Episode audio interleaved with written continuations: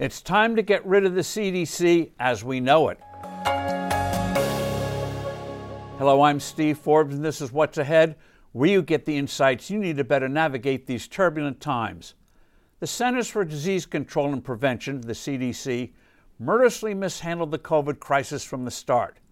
That's why, when Republicans take control of the House of Representatives this January, they should not only investigate the CDC's deadly mistakes, but also recommend a drastic overhaul of the agency so that it can get once again focused on its mission of protecting public health and stay away from politics. Bureaucracies are notoriously incapable of fundamentally reforming themselves. That's why the GOP should strive to set the stage for a drastic restructuring. The CDC's blunders started in late 2019 when it didn't get on top of the looming pandemic. No wonder. The agency had lost sight of its mission. The proof was its fashionable focus on climate change. In early 2020, the CDC insisted on creating its own testing kit. Test kits of various hospitals were forbidden, as well as one from the World Health Organization.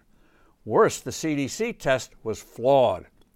The CDC went along with the shocking moves to suppress any discussion of the origins of the disease, attacking experts who suspected it came out of that notorious Wuhan laboratory. The evidence grows mightily that it did originate in that lab. The agency bought into the flawed strategy of massive lockdowns that unnecessarily damaged the economy, had millions of people missing critical medical care, and led to a surge of suicides and domestic abuse. The CDC's egregious errors continued. It cowardly caved into the teachers' union's demand that on site school classrooms remain closed when actual facts and broad global experience demonstrated how wrong that was. Recent national proficiency tests revealed the devastating impact on student learning. The CDC mandated masks for air travel far longer than the facts justified. The courts finally overruled it. It also engaged in power grabs, such as its illegal moratorium on rental evictions, which was overturned by the Supreme Court. Given the CDC's bloody record, what's to be done? International regulatory expert Brant Hadaway has proposed an imaginative, workable idea in a piece for the Brownstone Institute. The CDC should be remodeled along the lines of the independent, globally respected National Transportation Safety Board, the NTSB.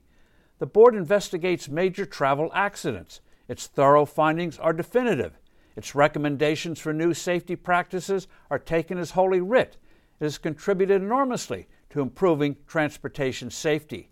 What gives this organization such clout is not only the quality of its work, but also, paradoxically, it has no regulatory authority.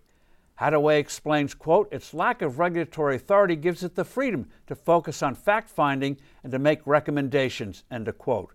Crucial, of course, is that a new CDC be independent.